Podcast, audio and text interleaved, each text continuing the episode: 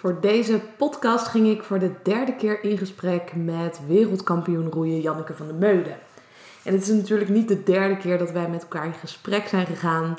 Als je mij volgt via Instagram, dan heb je ook kunnen zien dat onze eerste podcast eigenlijk ertoe heeft geleid dat wij een hele bijzondere vriendschap hebben gekregen.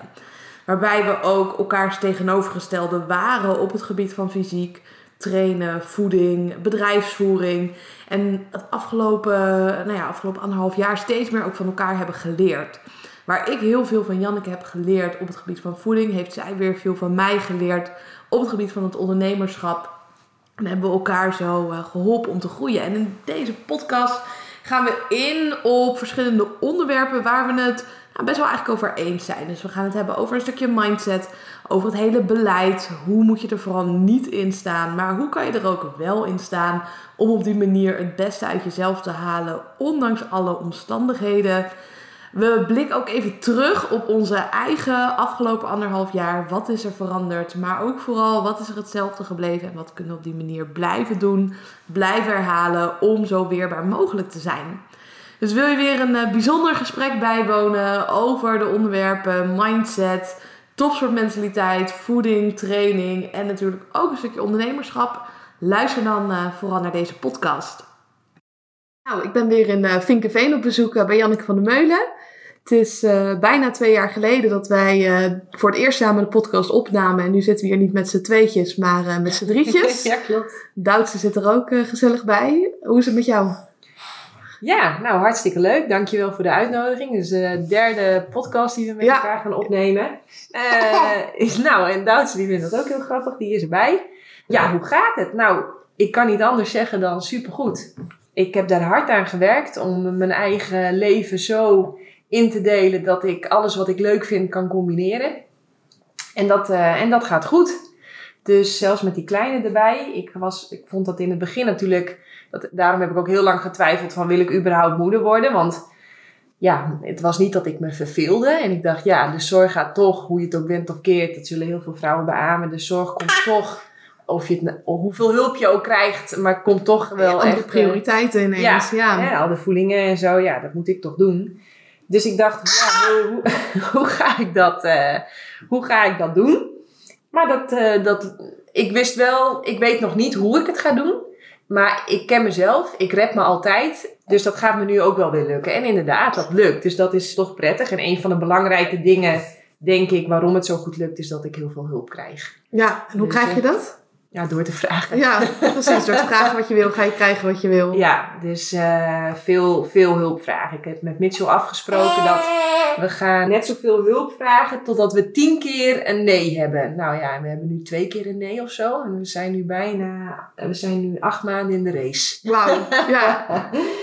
dus uh, ja, nee, dat, uh, dat gaat hartstikke goed. Want wat ook het leuke is, hoe hoe ontstaat er een, een, relatie? Een relatie staat door, uh, ontstaat door een wisselwerking, het geven en het nemen van energie.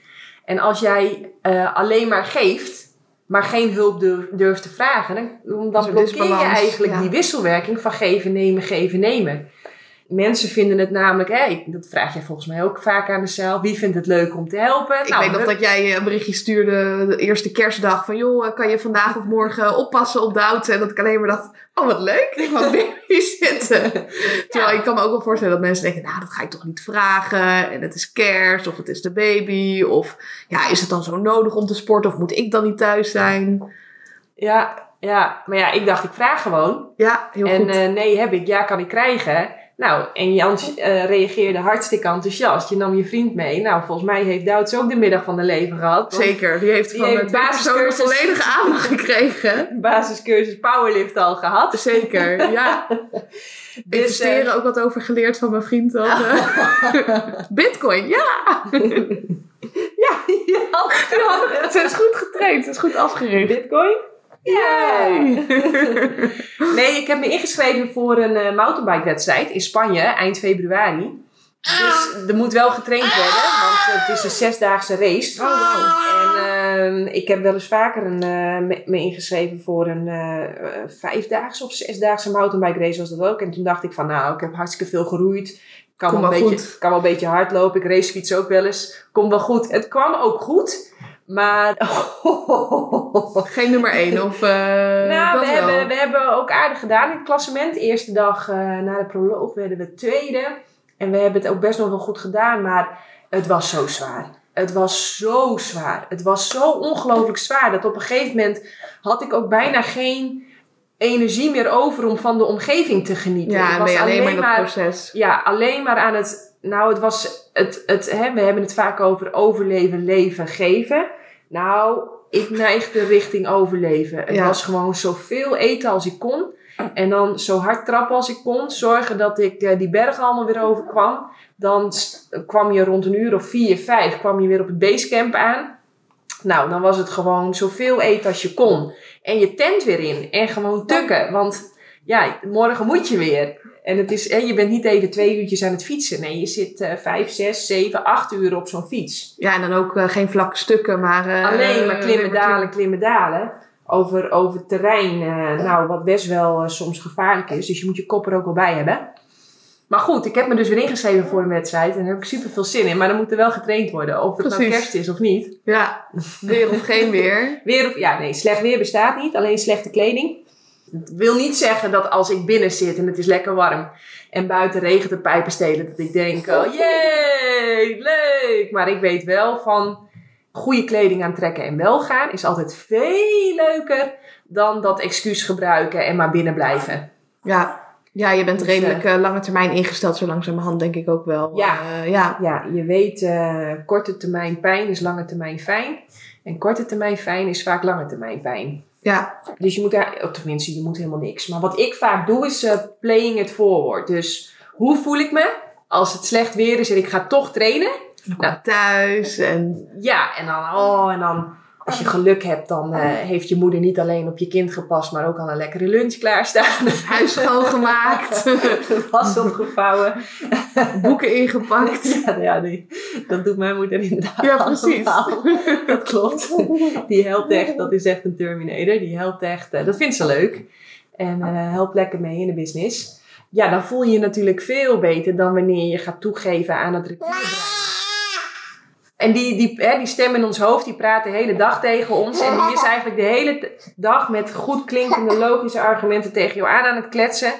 Om jou maar comfortabel te houden en bij het bekende te houden. En uh, die wil dus de hele tijd energie besparen, veel eten. Ja. Dus die, die, die... We leven ook in een maatschappij waarin dat makkelijker is dan ooit. Ja. Om uh, energie te besparen. Je omgeving verleidt je eigenlijk de hele tijd, vooral ook die telefoon, om, om, ja, om maar telefoon, auto's, andere mensen, om maar niet de stilte op te zoeken of de beweging op te zoeken. Ja, er zijn inderdaad heel veel redenen die we kunnen bedenken om het maar niet te doen. Alleen, ik heb inmiddels ervaren dat het, dat het alleen al dat fitte, gezonde lijf, dat ik ben daar iedere dag zo ongelooflijk dankbaar voor. Ik bedoel, we zitten in een pandemie of een plandemie. Ik weet niet hoe jij er naar kijkt. Mentale crisis. Zo zie ik het. Maar dat is... Uh... daar zitten we nu al een, al een eh, tijdje in. Ik weet even niet hoe ik hierop kom. Waarom ik deze brug sla. Je was zo blij met je fitte lijf ja, in deze tijd. Ja, ja, ja, ja, ja. Dat ik bedoel... Ik hoor non-stop mensen die, die, die koudheidsklachten hebben en koppijn en weet ik veel allemaal waar ze last van hebben. Nou ja, en ik behoor dan tot, tot, tot alle risicogroepen, hè, want ik ben en uh, moeder, ik was eerst zwanger en toen nu ben ik lacterend en ook nog veganist en topsporter, dus ik voldoe. Hè, ik, ik zou, alle boxjes die vink je aan. Ja, dus ik zou ongelooflijk veel risico moeten hebben, terwijl ja, ik, ik, ik, ik ben super fit. En dan denk ik, oh, dat is zo heerlijk, want ja, ik zeg niet dat het erg is om ziek te zijn. Af en toe is het, uh, is het gewoon een redmiddel van het lijf misschien wel om tegen jou te zeggen van verander koers. Je kunt niet op dit pad doorgaan. Dus als je zo doorgaat, dan ga je ziek worden. Um, dus ik zeg niet dat het per se erg is om ziek te zijn, maar ik ben wel heel blij dat, dat het niet zo is. dat ik me gewoon lekker fit voel. Ja, precies. En dat ik kan doen wat ik leuk vind. En en wat ik zo leuk vind, niet alleen ik vind het leuk, het is ook nog eens heel leuk voor de aarde. Het is leuk voor de mensen die je coach, want die gaan zich ook veel fitter voelen. Gaan veel meer energie in hun lijf krijgen, veel meer rust in hun hoofd. Veel meer productiviteit in hun handen. Nou, hoe lekker is dat? Ja, het is fantastisch. En, e-, Echt fantastisch. Ja, wat is er afgelopen twee jaar voor jou eigenlijk allemaal veranderd sinds wij bijvoorbeeld elkaar leerden kennen? Je hebt natuurlijk een kleine erbij, maar wat is er eh, bijvoorbeeld binnen je bedrijf allemaal anders? Wat is er binnen mijn bedrijf anders? Ik heb in mei 2020 het nieuwste boek uh, gepubliceerd, waar ik uh, daarvoor al drie jaar heel hard aan had gewerkt, De Eiwitleugen. En ik zei tegen Mitchell, al leest niemand het, dan vond ik het weer fantastisch. en hoeveel zijn er inmiddels verkocht? Ja, we zitten al bij de tweede druk. Ja. Dus het gaat hartstikke lekker. En, uh, maar ja, dat vind ik zo leuk. Ik zei tegen Mitchell, al leest niemand het. Ik vond het echt Maar dat is ook de enige manier om het te doen. Om heel erg, denk ik, ongehecht te zijn aan het resultaat. Jij doet gewoon uh, je ding en dan krijg je de beloning die je verdient. En uh, in dit geval is het dat er heel veel boeken worden verkocht. Maar was dat niet zo geweest, dat was niet jouw doel op zich om nee. een bestseller te schrijven of om... Ik ben gewoon op zoek naar waarheid. En uh, ik probeer gewoon te begrijpen. Ik probeer de wereld om me heen te begrijpen. Ik probeer menselijk gedrag te begrijpen. Ik heb misschien een heel ander leven dan de meesten, maar verder lijk ik natuurlijk heel erg op iedereen anders. Ik ben ook alleen maar bezig om plezier in mijn leven te maximaliseren en pijn eigenlijk zoveel mogelijk te vermijden. En dat is wat iedereen doet en dat probeer ik ook te doen. Dus ik ben de hele tijd mijn leven zo aan het inrichten dat ik kan doen wat ik heel fijn vind. Ja, dat je kan genieten van het goede leven. Dat kan, ja, precies. Dat is waar ik mee bezig ben. En dat boek, dat was weer een fantastisch... Ja, ik wilde als kind rechercheur worden. Hè? Die waarheid moet bovenkomen. En dat boek, dat, dat heeft me weer ontzettend geholpen om nieuwe dingen te leren. Om weer inzichten op te doen. Maar ook om ja, anderen te, aan anderen te delen wat mij zo geholpen heeft. Jij hebt het gelezen, hè? Ja, ik heb het in een dag uitgelezen. ik heb het verslonden. ja. Maar dat tweede deel bijvoorbeeld, hè, waar ik helemaal uitleg hoe het ego werkt. Uh, hè, dus hoe die stem in je hoofd werkt en hoe je kunt leren die stem te beheersen in plaats van dat die stem jou beheerst. Ja, dat is voor mij zelf zo ongelooflijk waardevol geweest. Kijk, in het begin van mijn sportcarrière was ik die stem niet de baas. Soms denk je zelfs dat je die stem bent. Dan nou, weet je helemaal niet wat de onderscheid het, is. Ik, ik, wist helemaal niet dat er een stem in mijn hoofd was. Ik dacht dat ik dat was. Ja. Uh, dus uh, dat is een heel belangrijk punt wat je nu noemt. Dankjewel. Uh, dus op een gegeven moment leerde ik door naar de boeken van Eckhart Tolle te luisteren, waar het allemaal een beetje vaag wordt verteld. Ik hoop dat ik in mijn boeken heel duidelijk ben geweest. Ik, je bent wat meer no-nonsense, down to earth. Dat is ook meer mijn manier ook uh, ja. communiceren. Dus stel je voor, je bent wel eens aan de boeken van Eckhart Tolle begonnen, maar je dacht, goh, ik val bijna in slaap. Of waar lult deze man over? Ik hoop dat ik in Jip en Janneke taal heb kunnen vertalen wat ik van hem heb geleerd. En nou, dat, het allerbelangrijkste is inderdaad, jij bent die stem niet. Jij bent degene die die stem kunt observeren. Dus stel je voor, je ligt in je bed en je ligt heel erg te piekeren. Dan kun je op een gegeven moment een stapje opzij doen en naar jezelf kijken en zien dat jij daar ligt te piekeren en dat al die gedachten voorbij komen. Nou, dat was voor mij echt, echt, er ontstond zoveel rust in mijn hoofd. En dan ga je ook heel anders naar kijken. Dan ben je daar niet meer tegen aan het vechten. Maar dan ga je je eigenlijk erover verwonderen van, oh wat grappig dat ik dat doe. ik heb het ook als ik, uh, ik kreeg laatste vraag dus van Sander. Ik uh, ging vorige week met hem podcasten en hij heeft natuurlijk het boek geschreven van niet te breken. En ik stoppen met uitstellen. Dus hij begon lekker te prikken bij mij van, joh Isabel, stel jij wel eens uit. Nou, toen vertelde ik natuurlijk dat ik uiteraard wel eens die gedachten heb om uit te stellen, maar dat ik dan de tools heb om dat niet meer te doen. Ja. En hoe me dat ook lukt, is om daarom te lachen bij mezelf. Dat als ja. ik die gedachten krijg ja. van, oh dat komt wel, ik denk, nou zeg ik nou weer? Dit, dit, klopt natuurlijk helemaal niet. dus ja, ik denk dat het ook wel helpt om op die manier uh, naar te en, kijken. Ja, en je zegt nu iets met een twinkel in je ogen. Dat, dat ziet de luisteraar niet, maar dat is super belangrijk. Wat jij doet, je gaat jezelf niet de grond inboren als die stem opkomt. Iedereen heeft een stem. Ja. En het is eigenlijk zijn func de functie van die stem om jou veilig en op je comfortabele plek te houden, om uit te stellen, om energie te besparen, om heel veel te eten, niet te sporten. Dat is de functie van die stem. Dus het zou een beetje gek zijn als jij iemand met die functie, die dus heel braaf zijn functie goed uitvoert, als je daar boos op gaat worden. Ja. En dat, maar dat doen heel veel mensen. Die gaan, hè, dat noem je volgens mij, in, uh, de Chinezen noemen dat de eerste pijl en de tweede pijl. Hè, de eerste pijl is, oh grappig, er komt op. Om, de behoefte om uit te stellen komt op. En de tweede pijl zou dan zijn waar je jezelf dan mee uh, in je eigen Gaat afstraffen, ja. Afstraffen, jeetje, wat ben ik een sukkel dat ik zo denk. En uh, schrijven boeken over. En dan nog steeds komt er zo'n klote gedaan. En helemaal zichzelf in de grond gaan boren. En dat is, terwijl wat jij doet, dat is super. Dat is, dat, dat is werkbaar. Ja, maar dat houdt je onderzoekend. Dat houdt je nieuwsgierig. Van, Oh, grappig. Die stem is hem. Wat leuk. Oh ja, dankjewel. hey, we ja, je werk goed. me niet, maar, dus maar ik je dient je me niet. los. Ik ga het even op mijn eigen manier doen. Want dat uitstellen, ja, dat heb je al zo vaak aan mij Ja. beloofd dat dat Gouden Bergen gaat opleveren. Nog steeds. Maar dat doet het niet. Nee. het klinkt heel interessant om te blijven zitten op de bank. Om toch maar een extra, om die hele ch- chocoladereep op te gaan eten. Om het niet nu te doen, maar later. Alleen, ja, ik heb dat in het verleden wel eens geprobeerd. Levert me geen goede cijfers op school op. Levert me geen goede topsportprestaties op. Nee, je komt het, ja, het, het is het toch net niet. Nee. klinkt mooi, maar het is het niet.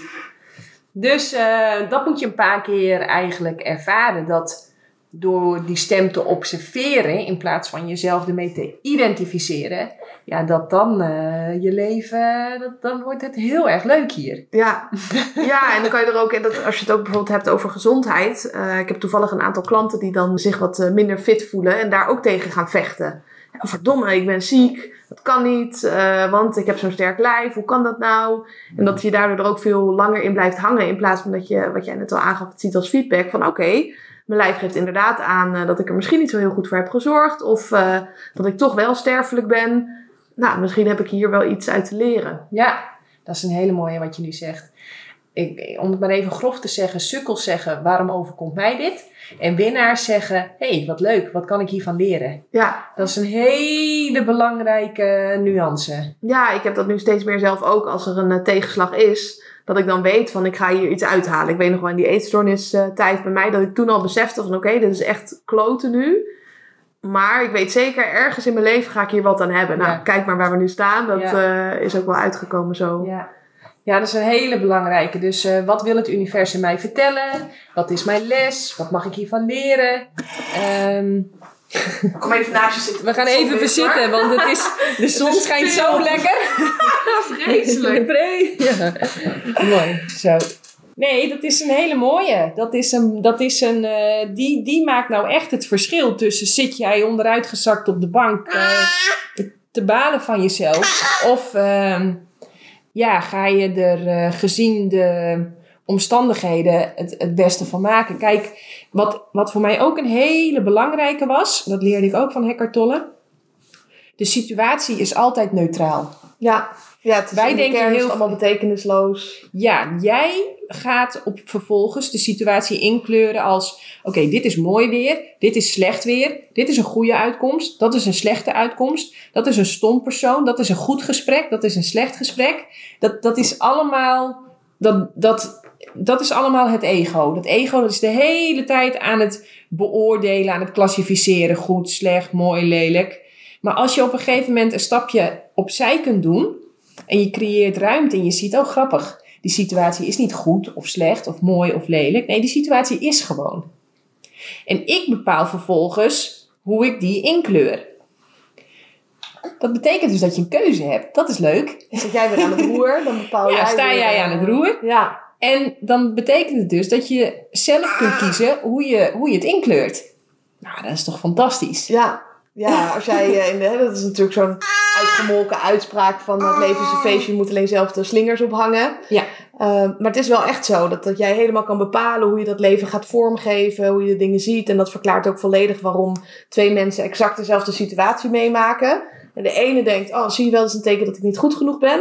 En de ander die haalt er heel veel motivatie uit om eh, te groeien. En ik ben, Om te eh, we hadden het net al over, over die harde communicatie. Ik ben juist bewust harder geworden in mijn eigen communicatie. Dus je hebt het over verliezers. Maar als je kijkt naar eh, de winnaars en naar de losers, om het maar even zo te zeggen. We hebben in onze maatschappij er natuurlijk een, een oordeel over. Want losers, dat is zielig. Dat is... Maar dat is wel wat het is op het moment dat je kiest natuurlijk om mee te gaan met al die belemmerende overtuigingen in je hoofd. En om een tegenslag eh, te zien als teken dat je niet goed genoeg bent. En dan maar niet meer mee te doen met de wedstrijd van het leven in dit geval. Ja. Ja, nou ja, en dan is er natuurlijk heel veel discussie over... is er inderdaad een vrije wil of niet? Eh, heel veel mensen zeggen, er is geen vrije wil. Ehm, jouw ziel is hier en die draait eigenlijk een programma af. En dat kunnen we terugzien in onderzoeken naar mensen met een bijna doodervaring. Die, die staan dan aan de, aan de poort van de dood. En die kunnen dan ineens hun hele leven overzien. Maar dan gaan ze toch niet dood en dan komen ze terug. En inderdaad, dan blijkt dus dat ze al die stappen af gaan spelen. Oké, het kan dus zijn dat jouw leven al bepaald is. nu het volgende. Wie kan zich herinneren dat hij wel eens als klein kind, je bent een jaar of vijf, zes, en dat je dan bij je vader op schoot mag zitten, of bij je oom of bij je tante, en dan mag je achter het stuur van de auto zitten. nou, je rijdt natuurlijk niet zelf, je stuurt Wel niet zelf. je Maar je hebt wel het idee dat je dat doet en je voelt je de koning te rijk. Dus ik denk altijd van, ja, of, ik, of er nou een vrije wil is, ja of nee, of mijn leven nou al bepaald is, ja of nee. Ik doe gewoon alsof ik achter het stuur zit. Ik doe gewoon alsof ik het gas en het rempedaal ehm, bedien. En dat geeft me zo'n fijn gevoel. Ja, ja, zeker. Dat heb ik zelf ook. Van, eh, ik vind dat zo mooi van de documentaire van de Matrix. Tenminste, ik zie het als een documentaire. Dat op een gegeven moment, dan komt Neo bij het orakel. Heb jij, docu- heb jij die film gezien of niet? Oké, Nee, joh, ik heb niet eens televisie. Nee, precies, precies. Ik, op een gegeven moment ben, ik- ben, eh, iemand die zei, je moet die echt kijken. Dus Ja, hij is actueler eh, dan ooit. Zo. Ja. En dan komt hij bij dat orakel en dan zegt het orakel van, joh, pas op voor die vaas. En dan zegt hij, welke vaas? En dan stoot hij zo die vaas om. Zei ze, ja, het interessante om over na te denken is, was dit ook gebeurd als ik je er niet voor waarschuwde? Dus is tijd lineair of is het circulair? Kunnen Ja. we tappen uit de toekomst? We hebben allemaal wel eens denk ik een situatie gehad dat je Ja. dacht, oh, ik moet niet vergeten om dit te doen, want anders gebeurt er dat en dat. En dan vergeet je het en dan gebeurt het ook echt. Dus ik heb heel vaak dat soort situaties. Dus dat we ons dan kunnen afvragen van, gaat het inderdaad lineair of is alles er al? En hebben we daar dan wel of geen invloed op? Maar zolang je aan het genieten bent, maakt het ook eigenlijk helemaal niet uit. Nee, ik, hè, er is best wel veel bewijs dat we geen invloed hebben. Ehm, maar ik denk dan, doe maar alsof je wel invloed hebt. En dan voel je je weer dat vijf, zesjarige kind... wat erg lachend en trots op de schoot van, eh, van je oom of je vader of je moeder zit. En die denkt dat hij die grote auto aan het besturen is. Ja, hoe leuk is dat? Precies, precies. Dus pak gewoon lekker die regie eh, Ja. terug. Doe alsof jij de regie hebt. En eh, maak jezelf dus verantwoordelijk voor je eigen leven. En iedere keer als er wat gebeurt, dan, tenminste dat zeg ik, dan zeg ik ja, ik heb dit zelf aangetrokken. Dit is mijn verantwoordelijkheid. Ik ben verantwoordelijk voor deze situatie en ik moet dus nu kiezen en bepalen hoe ik hierop reageer en hoe ik hiermee omga. En altijd omdat het universum mij iets wil leren. Er zit weer een les in verstopt. Ja, En die werkt lessen die zitten altijd verstopt in, in, onder pakpapier. Dat zijn allemaal cadeautjes. En als je er zo naar kan, gaat kijken van... Oh, leuk, ik krijg vandaag weer allemaal cadeautjes. Ja, dan is het dus iedere dag er kerst. vandaag weer allemaal mis? Dan zijn het ja, allemaal prachtige... Dan is het dus iedere dag kerst en Sinterklaas. En beide tegelijk. Ja, Ja, en zo de switch van wat overkomt mij of wat gebeurt er nou eigenlijk en wat kan ik ervan leren. Ik weet nog Ja. ik ben zelf dan eh, afgelopen jaren in Mexico even goed ziek geweest. Maar ik zag het ook echt als mijn eigen schuld. Dat is niet per se negatief, maar het was ook heel logisch, want er was tijdsverschil. Ik had eh, alcohol gedronken, wat ik normaal gesproken niet doe. Ik was later naar bed gegaan, ik was naar een feestje geweest. Ja, de dat ik ziek word. Mhm. kan ik heel boos op, op, op allerlei omstandigheden worden. Van waarom moet dit me nou overkomen? Maar ja, dat was gewoon mijn eigen verantwoordelijkheid in die zin. Ja. Ja, schuld, schuld, schuld. Schuld vind ik altijd... Schuld vind ik een lastig woord, want schuld zegt een soort van dat jij anders had gekund. En achteraf bekeken eh, had jij misschien wel anders gekund, maar op Ja. dat moment leek het voor jou wel het beste om toch te gaan drinken, toch naar dat feestje te gaan. Nou, daar heb ik mijn twijfels over in dat geval. Maar in sommige gevallen maar je heb hebt je het gedaan. kennis niet. Ja, Je hebt het gedaan. ja. Dus waarom heb je het gedaan dan? Omdat ik het leuk vond, toen koos ik gewoon even voor korte termijn plezier. Ja, ja. precies. Dat heb jij af zitten wegen. Ja, En toen heb je er toch voor gekozen. Dus ben jij dan schuldig? Of heb jij geprobeerd... Dacht je even alleen maar, ik ben onsterfelijk. Ik kan wel en dit en dat en zus ja, en ja zo. het is even feedback eh, Ja. voor jezelf Oh inderdaad. ja, nee, ik ben toch niet onsterfelijk. Ik ben toch Precies. ook... Ondanks, mens. ondanks dat ik eh 200 kilo kan deadliften, heb ik ook mijn grenzen. Ja. ja, precies, precies. Ja, dus schuld. Nee, schuld vind ik een lastig woord. Schuld, schuld is. eh, we zijn eigenlijk allemaal leerlingen van het leven. En iedereen doet zijn best met de kennis, kunde en informatie ja, die hij heeft. En, en zo probeer ik ook ja, eigenlijk de hele tijd, ook in die situatie waar we nu zitten, probeer ik ook de hele tijd zo naar mensen te kijken. Kijk, volgens mij jij ook niet, maar hè, wij hebben ons niet laten vaccineren. Ja. Wij dragen geen, mondkapje. We houden ons niet aan de maatregelen. We hebben, er staan niet tien stoelen om deze tafel, omdat het hier iedere dag super gezellig is. We hebben natuurlijk gewoon getraind. we hebben elkaar gewoon opgezocht. Topcriminelen wat dat betreft. ja, we zijn een bedreiging voor de volksgezondheid. Maar, en nu komt mijn punt. Mensen die natuurlijk zich voeden met de krant en het journaal en dat heel serieus nemen. Ik snap dat zij denken dat wij een bedreiging voor de volksgezondheid zijn. Want als jij natuurlijk de hele dag te horen krijgt dat wij met een dodelijk virus te maken hebben. En als je de hele dag gebrainwashed wordt om te denken dat het vaccin de enige oplossing is en het enige redmiddel om ons uit deze pandemie of pandemie, ik denk eerlijk gezegd pandemie, te krijgen. Ik geloof trouwens ook helemaal niet dat er een virus is. Maar dat is zijde. Ik zie wel dat mensen ziek worden. Ja, maar dat heeft met hele andere dingen te maken. Daarom noem ik het een mentale crisis. De reden dat we ziek zijn is omdat wij niet trouw zijn aan onze eigen doelen. We doen de dingen niet die wij onszelf voornemen om te doen. We nemen geen rust, we sporten niet. En als je dan een, een maatschappij hebt met uh, meer dan de helft van de mensen die chronisch ziek is en meer dan de helft van de mensen met overgewicht, of er nou een virus is of niet, je gaat hartstikke ziek worden. Ja. Ja, en ook daar zie ik toch bij die mensen geen schuld. Want die doen ook met de kennis en kunde die ze hebben, proberen ze wel het maximale eruit te halen. En zo erg is het toch niet om vlees te eten. En het is toch heel gezond om rode wijn te drinken.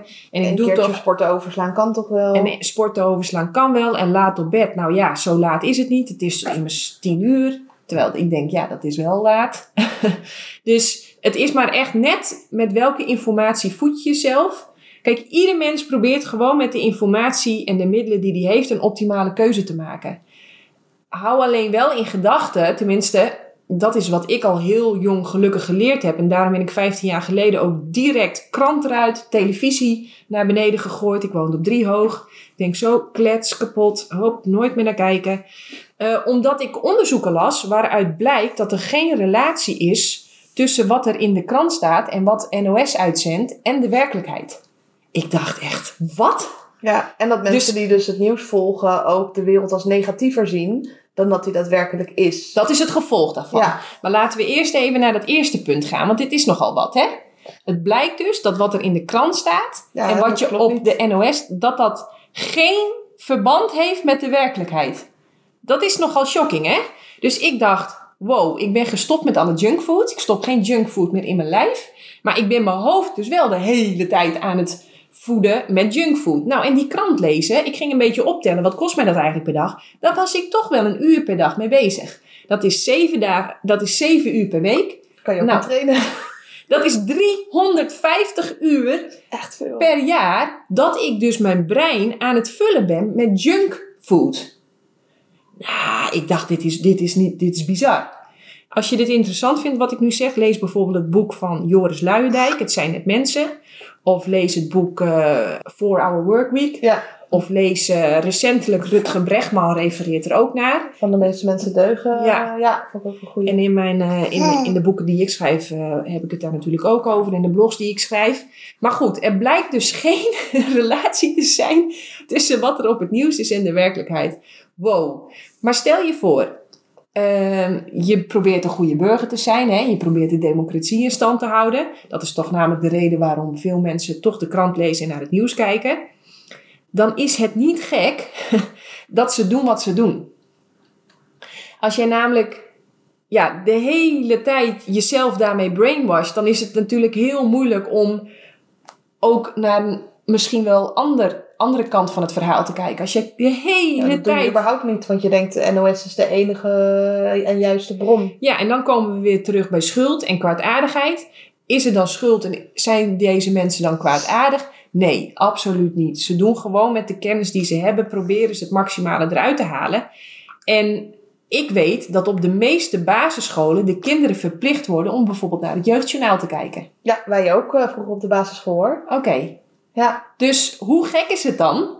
Dat, dat, want we zijn gewoontedieren. Als je iets op 6, 7-jarige leeftijd al leert. Dat je dat de rest van je leven blijft doen. Hoe, hoe, hoe, hoe logisch het, is het dan om te verwachten dat die mensen ineens gaan zeggen: Weet je wat, we stoppen lekker met de krant en we stoppen lekker met naar het nieuws kijken. Ja, want je leert dat, dat dat belangrijk is. Je leert dat dat belangrijk is. Je leert dat dat belangrijk is voor de democratie. Je leert dat dat belangrijk is om een, een, een, een, een gezond beeld van de wereld te behouden en te weten wat er speelt. Dus ja, ik vind het niet gek. Nee, absoluut niet. En dan gaan we kijken naar de supermarkt. Nou, uh, alle troep wat je dik en ziek en, en je hele hersenchemie in de war schopt, dat is allemaal bijna gratis af te halen. En alle 80% van de supermarkt ligt er ook vol mee. 80? 90, misschien nog wel meer. Ik denk dat 95% puur vergif is. Ja.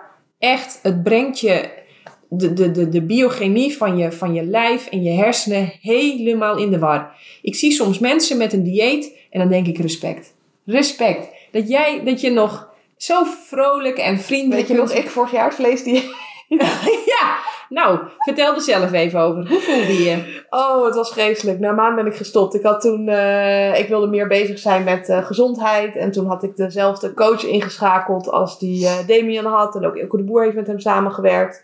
Dus als je het hebt over sociale ja, bewijskracht. ik dacht, nou, dan ga ik daar ook maar Iedereen las die krant, dus jij dacht, ik ga die krant ook maar ja, lezen. je moet doen wat andere ondernemers ook doen. Dat is slim. Dus in de eerste instantie met hem met training aan de slag gegaan. En dat beviel me op zich nog wel. En toen had hij een uh, fysieke test bij mij gedaan. Nou, die was uh, waardeloos. En ik moest direct, moest ik alles omgooien. Ik moest 10 kilo afvallen. En uh, ik moest op een dieet. En ik mocht geen koolhydraten meer eten. Ik moest 200 gram eiwit per dag eten. Sorry jongens dat ik lach. Dat is jouw reactie, ja? We gaan om bullshit. oh ja, dit, ja mijn bullshit radar gaat ja. af. Ja. Ja, dat komt natuurlijk omdat ik uit de topsportwereld kom. En wij zijn een koolhydratenverbrandingsmachine. Onze, ons brein kan op niets anders functioneren dan op koolhydraten. En toen ik jou dus ook van, dat van al die koolhydraten af zag worden. Nou, ik ken, heb jou leren kennen als een vrolijke, enthousiaste, energieke meid. Nou, hoe ging Binnen een maand was dat... Uh... was daar vrij weinig van over, kan ik vertellen. Toen ben ik ook maar weer gestopt dat ik echt dacht van... Ja, waar gaat dit naartoe? En mentaal kost het ook heel veel energie en wilskracht om dat vol te houden. Tuurlijk, tuurlijk. Uh, het is ook niet te doen om uh, met andere mensen te eten. Om, om, om voedsel klaar te maken. Binnen mijn relatie gaf het ook heel veel spanning. Binnen mijn bedrijf kon ik me minder goed focussen. Mijn trainingen gingen slechter. Dus en na maand is... was ik echt opgebrand. Ja, maar dat is logisch. Je hebt eigenlijk alles op wilskracht moeten doen. En alles was fout. Ik mocht alleen nog maar dus die, die eiwitten en de rest uh, ook al, ook al voldeed het zeg maar aan de, uh, de eisen van de macronutriënten. Maar dan was het toch weer, dan had ik sparrows gegeten. Nee, nee, er zitten misschien wel eiwitten en vetten in, maar nee, is toch niet goed. Mm. Dus ik had, je hebt ook constant, als je het hebt over waar jij het net over had, de vrolijke leerling en liefdevol naar jezelf kijken. Dat gebeurde zeg maar niet in dat uh, hele proces. Nee. Maar goed, ook deze beste trainer ja, heeft daar veel resultaat mee. En dit is wel het heeft ongeveer... anderen geholpen om ook uh, ik wou net zeggen, resultaat te bereiken. Hè? De before en after zagen we er uit. Ja. Nou ja, maar ik bedoel, hij is jou niet kwaadwillig aan het voorliegen. Nee. nee alle nee. opleidingen, alle ortomoleculaire diëtisten, alle ortomoleculaire geneeskunde, ook de meeste natuur, worden wel opgeleid waarin, en met de boodschap dat het heel belangrijk is of om te aarden, of voor spiergroei, of voor spierbehoud, of voor hormoon, hormonale balans, weet ik veel wat er allemaal wordt gezegd, om heel veel eiwitten te eten. Dus hij is wel naar eer en geweten probeert hij jou wel. Oh, ja, daar heb ik ook alle vertrouwen in uh, gehad ja. dat hij het beste met me voor had. Ja. Maar ik merkte gewoon, dit, dit past niet bij nee. mij. Nee, ja, en dat heb ik natuurlijk ook ervaren.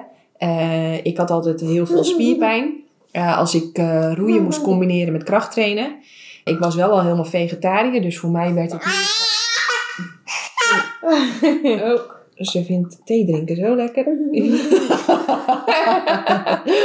Hele toetie onder. Ik heb dat natuurlijk zelf ook ervaren, want uh, ja, roeien moest ik combineren met krachttrainen en dat wilde niet. Ik had heel veel spierpijn en daardoor werd ik stijf. En dan kon ik, en, en roeien, dat, is een, dat ziet er heel makkelijk uit, dat is het eigenlijk ook. Maar het komt wel, de timing moet perfect zijn. En iedere, iedere beweging moet echt perfect zijn. En als dat niet lukt, dan is roeien ook direct eigenlijk vreselijk. Dan, dan kost het heel veel energie en je komt er eigenlijk niet vooruit. Dus uh, nog meer kwark eten, nog meer kwark eten, nog meer huttenkees. Voor je herstel is dat, uh, ja. wordt ons Ja, want dan wordt constant, hè, het is eiwit wat de klok slaat. En uh, nou, toen ging ik me verdiepen in aminozuren. Want uh, eiwitten, dat is de optelsom van allemaal verschillende aminozuren. En vet. Uh, en toen ging ik me dus verdiepen in aminozuren. En toen dacht ik ineens, oh wat grappig. iedere keer als ik daar onderzoeken over lees, dan blijkt het dat die aminozuren het lichaam verzuren. En dat je daar dus heel veel spierpijn van krijgt en heel stijf van wordt. En toen dacht ik, en toen kwam ik er dus achter dat, dat, dat wie wij als mens zijn, onze anatomie, hè, onze handen, tanden, enzymen in onze mond, de zuur in onze maag, de lengte van onze darmen, dat wij helemaal ontworpen zijn voor het spotten, plukken, eten en verteren van fruit. Wij zijn echte fruiteters. Het is dus ook niet voor niks dat wij zo van kleurtjes houden en van zoet houden. En van fris en van fruitig. Ja, en dat we daar zoveel behoefte aan hebben. En dat we dus daar zo naar crazy naar suiker. Zoet, en dan denken dat ze dingen willen als chocola of als snoep. Maar eigenlijk hebben we heel veel zin in uh, bananen. Ja, en dadels en mango's. Oeh, nog een slokje meisje. Oh, dit is lekker hè? Het is lekker hè, ja. Dus toen ik erachter kwam wat voor diersoort wij eigenlijk zijn, hè, want heel veel veganisten denken dat wij, denken dat wij herbivoren zijn, planteneters. Ja, allemaal spinazie eten en, en bonen. Ja, en, bonen en uh, kilo's broccoli. En die vinden het dan gek dat ze een opgeblazen buik krijgen en last van hun darmen de hele dag scheten laten. Dat is, dat is, dat is logisch dat je dat gaat doen, want we zijn geen herbivoren, we zijn fructivoren. We zijn echte fruiteters. Dus planten, dat is niet onze basisvoedsel, daar halen wij niet onze energie uit. Planten zijn ons medicijn. Daar hoef je eigenlijk maar een heel klein beetje van te eten. Je moet het wel eten, maar je hoeft er helemaal niet zo heel veel van te eten voor optimale gezondheid. Je moet vooral ons optimale brandstof eten en dat is fruit. Dus toen ik dat ben gaan doen, nou je hebt het zelf gezien, kon ik ineens gewoon iedere dag kracht trainen. ik heb dat nu ook. Ik ga vandaag weer crossfitten. Gisteren geweest, eergisteren geweest. in het begin lukt het echt niet bij mij om elke dag te trainen. Ik heb ook nog wel met jou toen aan de telefoon gehangen vorig jaar ergens. Ik dacht, ja, Janneke, ik wil meer trainen, maar uh, ja, ik ga er helemaal op kapot. Want het, uh, mijn lijf werkt niet mee. Nou ja, terwijl jij hebt een, een toplijf. Ja. wat ik, ook leuk vind. Ik heb genen wat dat betreft, denk ik. Ja, ja, ja. Ik heb de genetische jackpot gewonnen als het gaat om uh, spieropbouwen. Absoluut, absoluut. En het leuke is, volgens mij ben je gewoon begonnen met met het toevoegen van groene smoothies, toch? Je ja, bent niet per se dingen gaan schrappen? nee, nee, nee. Ik heb toen die, die smoothie van jou met banaan, basilie, of uh, munt en uh, citroen ben ik bij mijn ontbijt erbij gaan doen. Ja. Zo ben ik begonnen. Precies. En wat ik heel leuk vind, want we gaan natuurlijk af en toe uh, samen.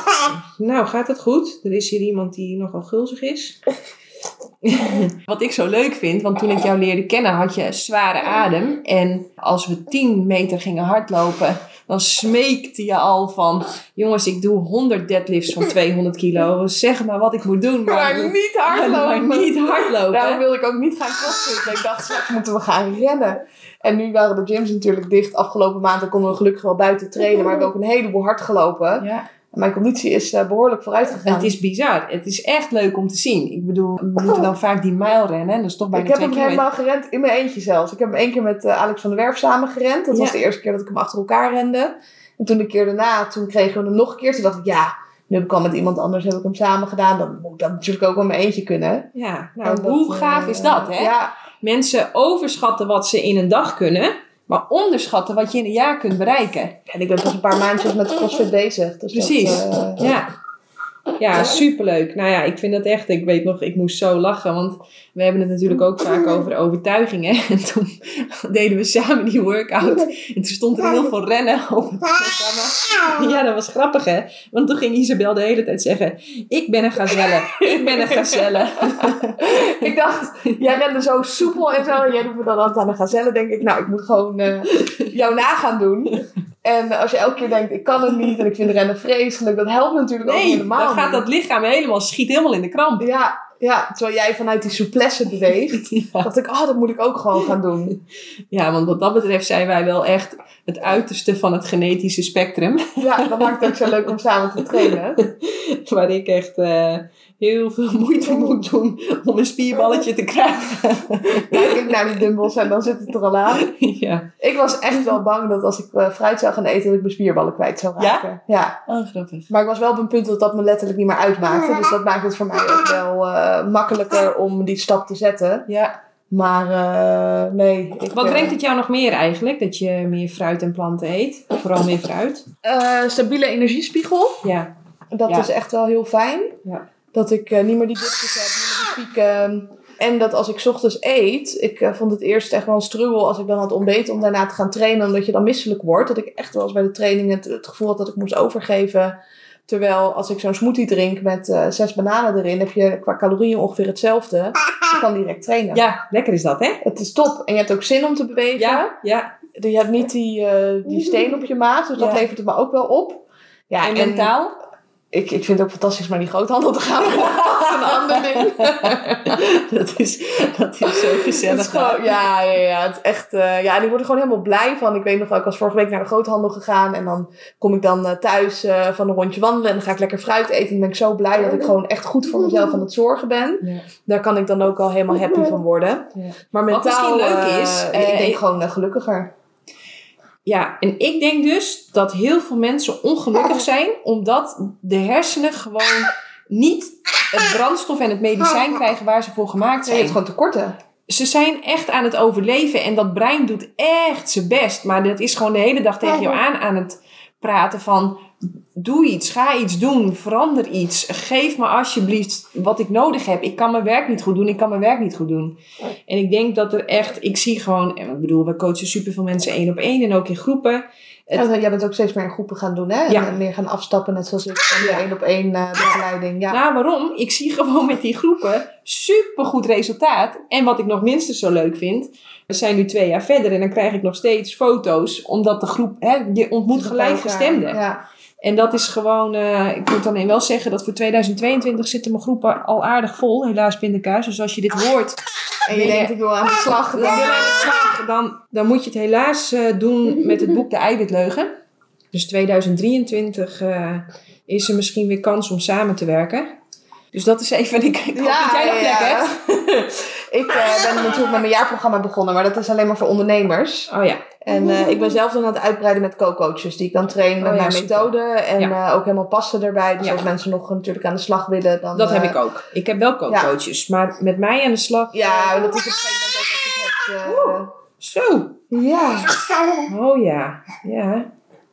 als je het hebt over energiemanagement, dan kan je niet alles meer in je, en iedereen in je eentje gaan helpen. Nee, Het, in het begin is dat een mooie opstart om de mensen te leren kennen en ook om te weten waar mensen tegenaan lopen. Alleen op een gegeven moment is dat ook niet meer de toppen van je kunnen om iedereen eh, één op één te gaan helpen. nee. Al, dat, dat werkt ook supergoed. Ik zou het ook graag willen doen hoor. Ik vind het Ja. ook ontzettend Ik krijg er heel veel energie van Ja. en ik doe het met heel veel plezier. Alleen ik heb 24 uur in een dag. ik weet jij hebt. ik eh, ook zoiets eh, volgens mij. Daarvan wil ik er ook nog wel acht slapen, Ja, twee trainen, ja, goed eten, rusten, lezen, ja. mooie content maken. Ja, nee, precies. Nou ja, je, je snapt het. Ehm, hoe kwamen wij hierop? Willen, we het nog kort over de... Want, want heel veel mensen vinden het toch wel een beetje eng bijvoorbeeld om geen mondkapje te dragen of zich uit te spreken over Af te wijken vooral. Ja, Ik heb gisteren toevallig een online training gegeven. En eh, dan van tevoren vraag ik van, joh, waar zit je mee? En ook wel een aantal mensen die mij mailden van... Oké, ik wil wel heel graag afwijken, maar die feedback van andere mensen... is ook heel... Dat, dat vonden ze lastig. Als je dan... eh, hè, de meeste mensen willen helemaal dat mondkapje niet dragen, maar die doen het dan maar toch. Want gaan eh, mensen daar wat van vinden. Of die nemen Ja. dan toch maar die prik, want anders dan mogen ze niet meer de restaurants in. Of hè, dat, dat, dat is ook... eh, Ja. Na de oorlog hebben ze gekeken van wat vonden de, de, de Joden eigenlijk het ergste. Nou, het waren helemaal niet de Duitsers, maar het waren vooral die mensen die daaromheen stonden en toekijken en hun mond niet opentrokken. Oh. Terwijl ze eigenlijk wel wisten dat het niet goed was. En dat gebeurt er nu op een andere manier natuurlijk ook wel. Want we weten allemaal dat het mondkapje niet werkt. Ja. En toch dragen we hem allemaal. Ja. Omdat iemand anders zegt dat we dat moeten doen. En we durven daar niet mee te stoppen. Want strakjes zijn wij niet degene die andere mensen helpen. Want we doen het toch samen. Ik had laatst een situatie dat ik was in een restaurant. En ik had geen mondkapje op. En ik had ook geen QR-code. Dus ik ging maar even wat bestellen. Ik was laatst eh, gaan winkelen bij eh, Batavia Stad. En ik volgde dan geen nieuws. Dus ik wist helemaal niet dat je overal die QR-codes moest hebben. Ik wilde eventjes eh, naar een restaurantje gaan om een kopje koffie te drinken. Nou ja, vroegen ze om een QR-code. Ik zei, ja, heb ik niet. Dus toen maar wat besteld daar mee te nemen. En een van de mensen, een van de klanten in de winkel, die begon zich ermee te bemoeien. Want die vond eigenlijk dat ik daar weg moest. Hm. Want ik kon daar toch niet blijven staan. Want straks kreeg het restaurant een boete. En die wenste me eigenlijk het ziekenhuis in. Ja, ja, ja. Dat, eh, ik was daar echt wel eventjes van geschrokken. Dat ik dacht, oh ja, we doen het aan de ene kant doen we het samen. Maar die, die, die agressie die is zo hoog opgestapeld dat ze eigenlijk denken van, nou ja, laat het, die niet gevaccineerden, die wij zijn mentaliteit, maar lekker allemaal neervallen. Ik hoor ook wel verhalen dat mensen echt letterlijk zeggen van oké, als, als je niet gevaccineerd bent, dan heb je bijvoorbeeld geen recht meer op een eh, IC-bed. Oh ja. Ja, nou dat is, eh, dat is een hele leuke vraag. Wie verdient er een bed? Ja, precies. Hè? De, de mensen die dan een vaccin nemen onder het mom van die denken dat ze het goede doen. Of de mensen die dat niet doen onder het mom van dat ze ook denken dat ze het goede doen. Ja. Wie verdient er een bed? Jeetje. Dus zij denken dat ze... Nou, ik vind het dan... Ze denken eh, allebei dat ze het goede doen. Ja, dat, Alleen dat het verschil is denk ik dat we vergeten ons te verplaatsen in de ander, in de motieven van de ander. Ja, waarom zou iemand dan bijvoorbeeld het wel doen of waarom zou iemand anders het bijvoorbeeld niet doen? ja. En omdat dat hele Uiteindelijk is begrip eh, ontbreekt. Hè? Je ziet natuurlijk ook die hele scheiding in wij, zij, de wappies en de schapies. Of de wel en niet gevaccineerden, of noem het maar op. Er ontstaat heel veel haat en, en we vergeten met elkaar in gesprek te gaan. En ik denk dat dat, dat er ook is wat onze groep zo bijzonder maakte toen bij Demian. We hadden eh, krachttrainers en hardlopers, vleeseters, planteneters, Ja. militairen, topsporters. ja. En juist binnen die verschillen vonden we heel veel Oh. eh, verbinding samen. Ja, ja omdat, je, omdat je elkaar respecteert voor de, voor de keuzes die iemand maakt. En iemand niet, ze- iemands identiteit überhaupt niet gaat koppelen aan de keuzes die iemand maakt. En sowieso ook niet de waarde van iemand als persoon gaat koppelen aan wat voor keuzes hij maakt. Ja, je ziet natuurlijk ook dan de hele beweging van eh, de wappies, om maar even zo te noemen, die dan heel erg tegen zijn. Hè? Tegen het beleid en, en tegen de maatregelen en tegen de vaccins. Hoe kijk jij daar tegenaan? Ja, waar je tegen vecht, dat zal blijven bestaan. Ja, nou, herken Dus, je ook al eh, je tegenstander hè, door er tegen te vechten. Ja, dus ik heb, ik heb, ik eh, in het, kijk, laten we even bij het begin beginnen. Toen, ik, ben, ik zat precies op deze stoel waar ik nu zit. En eh, ik kijk geen krant, eh, ik kijk geen nieuws, ik lees geen krant. En Mitchells, en ik wilde net naar Bali vliegen. Ja. Ik had daar een gave werkopdracht. En eh, ik stond dus op het punt om te vertrekken. En Mitchells zegt van, ja Janneke, ehm, moet je dit wel doen? Want er is een dodelijk virus, woekert over de wereld. Ja, moet je En, dan wel gaan reizen in deze en, tijd. En moet je dan wel gaan reizen? Misschien kom je niet terug. En, ehm, en, en ja, allemaal angst, angst, angst. En ik weet nog heel goed, ik zit hier, ik laat een stilte vallen. Ik weet niet waar het vandaan komt, maar ik, het eerste wat ik zeg is, ja, ik geloof het niet. Dat komt natuurlijk ook omdat ik weet dat wat er in de krant staat, dat dat geen realiteit heeft met de werkelijkheid. En, hij en als ik dus al hoor dat alle kranten hetzelfde zeggen, dan gaat bij mij al een lampje branden. Want dan weet ik al van, oh jee, dan zitten we dus waarschijnlijk heel ver bij de waarheid vandaan. In ieder geval, ik zeg, eh, ik geloof het niet. Maar vervolgens, ja, ehm, heb ik eigenlijk even een stapje opzij gedaan. Hè, dat heb ik ook heel vaak tegen jou ja gezegd. dat- van, en ook in de podcast met Giel, dat, dat hij je ook eigenlijk daar wat over wilde laten zeggen. Dat jij zei, nou, ik kijk wel toe. ja, ik En, kijk eh, toe. ik ben een wetenschapper, we gaan data verzamelen. Ja. En over vijf jaar dan eh, zeg ik wel wat het is en niet wat ik ervan vind. Want dat, heeft er niet, dat doet er niet toe. Nee. Dus ik heb eigenlijk een stapje opzij gedaan. En ik ben gewoon gaan kijken van oké, wat gebeurt hier? Wat, wat, wat, wat voor krachten spelen er? Eh, wel- welke belangen spelen er? En ik zeg dus ook niet dat ik nu de waarheid heb. Dat weet ik ook helemaal niet. Ik ben alleen vervolgens op het pad gekomen van Jorn Luca en Isa Kriens. Ja. En Ad Broeren en Tibor heeft er natuurlijk ook veel over gedeeld. Tibor Olgers, Tibor.nl. En toen ineens, eh, al heel snel slag ik ook die documentaire van eh, Tim Gielen. Ja. Die natuurlijk Die door heel veel eh, mensen verwijderd is. die verwijderd is en heel veel en afgeschoten is. En ik zag die documentaire COVID-19. En wat mij, ja, en toen. eh, en wat mij ook opviel, dat alles wat zij voorspelde en wat, dan allemaal, hè? wat vervolgens dan allemaal van internet werd verwijderd. Eh, een paar weken later was dat dan wel de hele tijd realiteit. Ja, het, het, het, het paspoort en eh, bepaalde maatregelen. En dus ik ben inmiddels. ehm, en toen de hele tijd dacht ik, oh grappig, komt daar dat gevoel bij mij vandaan dat ik denk van, oh, het klopt niet, het klopt niet, er speelt iets anders. Want dat merk ik ook, als je heel schoon gaat eten, Ja, dan wordt je intuïtie wordt heel sterk. Ja, ik vind het dus grappig, want ik had dat daarvoor ook al. Ik ben toen in februari 2020 naar eh, Singapore geweest. En daar was eh, corona al een ding. En daar praatte ik met mensen dat ik dacht, ja, maar dit is echt bizar. Dit kan je toch niet? Nee, ja. Het was zo raar allemaal dat ik dacht, nou, volgens mij valt het wel mee. En dat ze dachten dat ze curry moesten eten en dat het dan wel weg zou gaan. Of de airco flink aan moesten zetten. Of dat ze iedereen gingen temperatuur meten bij, eh, bij binnenkomst bij de gebouwen. En als je maar geen verhoging had, dan was je dus gezond. Dat ik dacht, nou, als we dit zo aanpakken voor een levensgevaarlijk virus, dan zal het wel meevallen. En toen in Nederland gingen we ineens allemaal in lockdown. Dat ik dacht, hè, dit is raar. Ja, en uh, nou ja, in ieder geval. Dus ik had al, ik had direct het gevoel van het klopt niet, maar hoe het dan precies wel zat, ja, dat wist ik ook Nee. niet. En toen zag ik al heel snel eh, die, die, die eh, docu van eh, eh, Tim Gielen. En die ja, die legt werd dan al in 2020, eh, een beetje in Ja. de zomer, hè, dat die Ja. uitkwam. Ja. En eh, ik weet nog heel goed, ik heb hem met Mitchell gekeken en mijn moeder. En ja, toen vielen er toch wel heel veel dingen op zijn plek. Van, oh grappig, zo werken de geldstromen. Ja. Zo, eh, eh, en dan wordt ook dat World Economic Forum wordt naar voren gehaald. En wat ik dus interessant vind, is dat afgelopen week heeft de regering inderdaad toegegeven dat ze contracten hebben met het World Economic Forum. Ja. Dus, ehm, en Mark Rutte heeft ook heel vaak ontkend dat hij Klaus Schwab en het World Economic Forum kent. maar ook dat heeft hij recentelijk toch allemaal toegegeven. ja. Dat hij dus regelmatig koffie drinkt met Klaus Schwab, de, de, de, de grote baas van het World Economic Forum. Dus ik, eh, ik, ik, ja, ik denk dus dat we te maken hebben met een pandemie. Het kan zijn dat ik over 30 jaar er heel anders over denk. Hè? Ja. En dat ik, of misschien Ik wel hoop, over drie ik hoop dagen. dat we het fout hebben. Dat ik hoop zou- het echt. maar ik denk het niet. Nou ja, en dat is nog wel het grote verschil waar ik verschil van de meeste complotdenkers. De meeste complotdenkers, zoals die dan worden genoemd, terwijl het is helemaal geen complot, want alle informatie is gewoon vrij beschikbaar.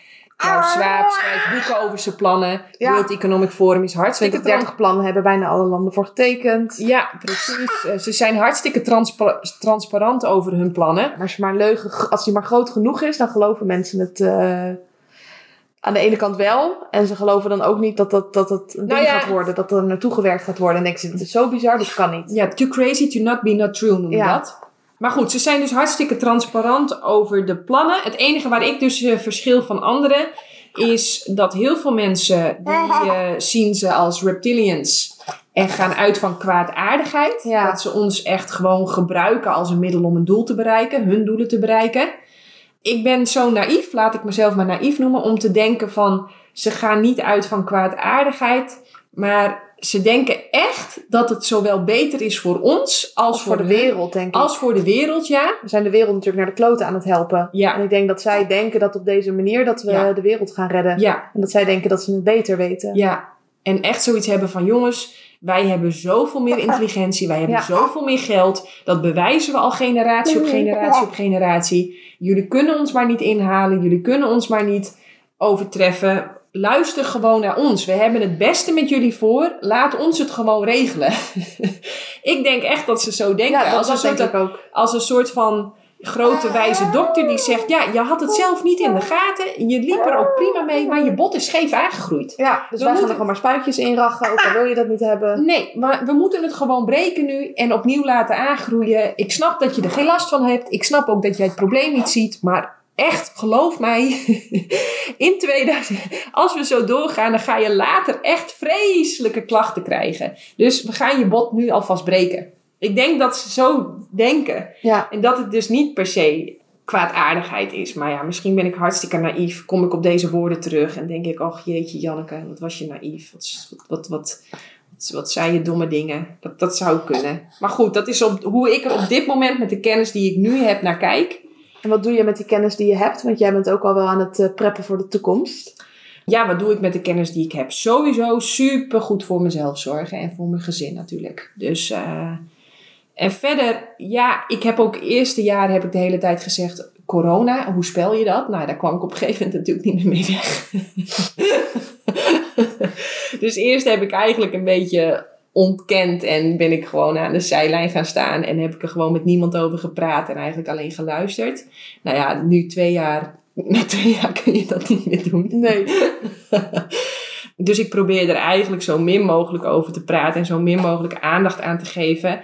Het enige is wel, door er gewoon een beetje te weten wat er mogelijk speelt, kun je je ook goed voorbereiden. Ja, dus de enige reden denk ik ook om je erin te gaan verdiepen dat je er wat mee gaat doen. En niet Ja. helemaal in die rabbit hole raakt van wat er allemaal mis kan gaan. Maar dat je ook Ja. wat gaat doen met die kennis die je hebt. Nou ja, en dat vind ik wel vaak leuk om te zien. Dat zowel de mensen die ons waarschuwen eh, van jongens, het gaat, hè, we gaan richting een totalitair regime. En die QR-code, dat is straks je CO2-paspoort. En de hele klimaatangst die Geld wordt ges- afgeschaft. Ja, en de klimaatangst die nu uh, wordt gezaaid, dat, dat, dat wordt weer gebruikt juist om dat CO2-paspoorten door te krijgen. Want anders zou niemand dat doen. Kijk, als niemand bang is voor de dood en niemand bang is voor de klimaatverandering, ja, dan zou iedereen in zijn knuisje lachen en jongens lekker gaan leven. En lekker gaan leven. Maar ja, omdat we zo bang zijn voor de dood en omdat we zo bang zijn dat het inderdaad de verkeerde kant op gaat met het klimaat, ja, gaan wij dingen doen die we normaal nooit zouden doen. En daar ben ik, heb ik mezelf ook wel schuldig aan gemaakt. Ik heb denk ik ook milieuproblematiek heb ik verward met klimaatproblematiek. Kijk, dat er met het milieu dingen mis zijn. Dat er veel te veel plastic in de oceaan zit. Dat we veel te veel bos kappen. Dat het grondwater en het drinkwater veel te vervuild is. Ja, dat de ecosystemen ah, verwijderd worden omdat wij zo graag vlees willen eten. Precies. en dat willen bouwen. En dat de biodiversiteit uh, zo onder druk staat omdat wij een intensieve veeteelt hebben waar zo ongelooflijk veel antibiotica en zo ongelooflijk veel poep, vieze poep de hele dag eigenlijk de natuur weer ingepompt wordt, dat gaat echt niemand ontkennen. En waar heb ik me schuldig aan gemaakt om dat klimaatproblematiek te noemen? Ja, terwijl het heeft veel meer met milieu te maken. En, maar dat is milieuproblematiek. Klimaatproblematiek is eigenlijk een iemand die zegt dat er een probleem is met het klimaat, die bedoelt eigenlijk te zeggen dat de aarde onnatuurlijk en snel opwarmt en dat dat ontstaat door toedoen van de mens. En daar twijfel ik aan of dat zo is. Volgens mij warmt de aarde wel op. Is dat wel iets waar ongeveer iedereen het over eens is? Alleen warmt die abnormaal snel op en abnormaal gevaarlijk snel. Dat, dat, dat is wel inderdaad wat uit het eh, IPCC-rapport naar voren komt. Maar dat IPCC-rapport, dat is het Intergovernmental uh, Panel Climate Change. Uh, dat is het meest robuuste rapport wat we hebben als het over klimaat gaat, waar ik ook in mijn boek naar refereer. Mm daar, ook daar, dat vind ik dan zo bijzonder, hè, had ik direct zoiets bij van: oké, okay, 96, 97 procent van de klimaatwetenschappers beweert dit. En dan heb ik direct zoiets van: oké, misschien. Wat beweert dan die andere 3 procent? En waarom, waarom worden die gecensureerd op alle mainstream media? Wat is er als het toch maar 3 procent is? Waarom zei zij dan Waarom, waarom wordt de olifant bang voor de muis? Ja, er zijn ook wel geluiden dat mensen zeggen, nou, de, de, de aarde komt misschien wel af. Of misschien blijft het wel constant. Of nou, is er dan, helemaal niet zo heel veel aan de hand. Nee, ja, en, maar ja, dan zouden we dus ons ook nog helemaal op het verkeerde voorbereiden. Want we zijn nu allemaal, alle weet, een wetenschapper krijgt op dit moment eigenlijk alleen subsidie als hij onderzoek doet naar de opwarming van de aarde. Dat is wel gevaarlijk. Ja, want dat is gewoon, dat is gewoon... Uh, Tunnelvisie. Tunnelvisie, dankjewel voor het woord. Dat is tunnelvisie. Ja. Dus ja, ik, ik, eh, wat is er, je vroeg ook nog van de afgelopen twee jaar, wat is er gebeurd? Wat allemaal veranderd Twijfel, veel twijfel. Heel veel twijfel, heel veel. Nog niet alleen van het nieuws, maar ook wel van de wetenschap, dat je over sommige dingen bent gaan twijfelen. Nou ja, ik twijfel natuurlijk sowieso. Twijfel is mijn brandstof. Uh, twijfel is uh, waarom ik nu zit waar ik nu zit. Dat is natuurlijk nooit voortgekomen omdat ik tegen mezelf zeg, ik weet zeker. Nee, omdat ik zit hier... Ja, ignoramus, inderdaad, dankjewel. Uh, we weten niks zeker. We blijven constant nieuwsgierig, we blijven constant onderzoekend. En waar we naartoe gaan, de toekomst. Oh ja, dat is wat, het punt wat ik wilde maken. Dat vind ik opvallend dat als jij naar de nieuwe media kijkt, om het maar even zo te noemen, dan zeggen ze heel vaak: ja, we, we, moeten een nieuwe wereld bouwen. We moeten echt gaan bouwen aan wat we mooi vinden en wat we graag willen. Maar als je dan kijkt naar de plannen van de World Economic Forum, die zeggen ook de hele tijd: we have to build back better. dus volgens mij. Zeggen we allemaal hetzelfde. We zeggen heel erg hetzelfde. Alleen verschillen we volgens mij een beetje in, in hoe dat er dan uit moet zien. Kijk, en dan snap ik wel weer waar sommige mensen bang voor zijn. We gaan, de plannen zijn dat we echt naar een systeem gaan waarin al ons gedrag gecontroleerd gaat worden. Door een soort van legbatterij. Ja, en dat al ons gedrag gekoppeld gaat worden aan die QR-code. En dat, dat het helemaal een systeem wordt van, gedraag jij je goed, dan krijg je puntjes en dan mag je misschien een keer uit eten. Maar gedraag jij je niet goed, ja, dan mag je dus misschien niet eens de trein in. Ja, eigenlijk wat in China nu al. Uh, ja, China is het voorbeeld. Ja, ja, in Nederland ligt wel het fundament om dat uh, te kunnen. ING is ook al bezig om uh, je QR-code aan je bankgegevens te koppelen. Nou, dan, ja. uh, het zit ook aan je medische, medische gegevens natuurlijk, ja. die QR-code. Ja. Dus zover zijn wij er niet meer vandaan. Nee, en Alles wordt nu in de grondverf gezet en eh, straks wordt het aflakken. En, en die grond... Ja, rood hè? Dat is een prachtige kleur. Mooie gelakte nagels heeft Isabel. Dus hoe gaat de toekomst eruit zien? Nou ja, ik heb geen glazen bol. Dus dat weet ik niet. Maar wat ik doe is zo goed mogelijk voor mezelf zorgen. Ehm, En je hebt een voorraadje aangelegd, Ja, toch? Mooie heb een- zonnepanelen op het dak ook. Ja, en ik heb een vriezer helemaal vol met fruit. Want het kan zijn dat om de laatste appels nog even uit de boom te schudden. en de laatste mensen die nog steeds weigeren om mee te doen aan het QR-systeem. Om die nog even extra, extra... Hè, ik, ik zie ook al die maatregelen, dat zie ik niet als maatregelen eh, ter bevordering van de go- gezon- eh, volksgezondheid. Ik zie dat echt als martelstrategieën om ons eigenlijk een kant op te drukken waar we normaal natuurlijk nooit naartoe zouden Nee, in gaan. Oostenrijk was het al zo dat je niet meer de deur uit mocht als je geen eh, prikje had. Ja, precies. Dus al die dreigementen, zeg maar. Maar ik denk dus dat, of ik denk, ik, ik, ik zie het nog wel gebeuren dat we bijvoorbeeld nog even een keer drie dagen geen internet hebben. Ja, Of eventjes... de deur eh, niet uit mogen. Ja, en dan is het. eh, ach, weet je, ik wilde sowieso graag een extra vriezer hebben. En ik heb hem nu alvast helemaal volgelegd met allemaal lekkere dingen. Dat stel je voor, de schappen zijn straks wel eens even een keer drie dagen leeg. Even voor een shock-effect. Even om dus die laatste appels uit de boom te schudden. Swaap heeft Eh. het al aangekondigd, toch? Het tekort aan vers voedsel in ieder geval. Ja? Ja, zeker. Oh ja, nou ja. Dan eh, ben ik blij dat ik eh, een vriezertje vol met fruit heb.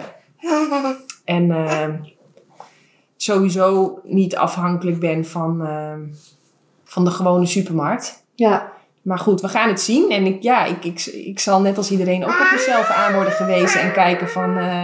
kijk, met wind meeroeien, dat kan iedereen. Maar ja, ik mag straks ook laten zien wie ik ben en wat ik kan als het, als het even tegen zit. als het even tegen zit. Ja, het scheelt denk ik wel een heleboel mensen die wachten af. Die, die kijken toe en die doen helemaal niks.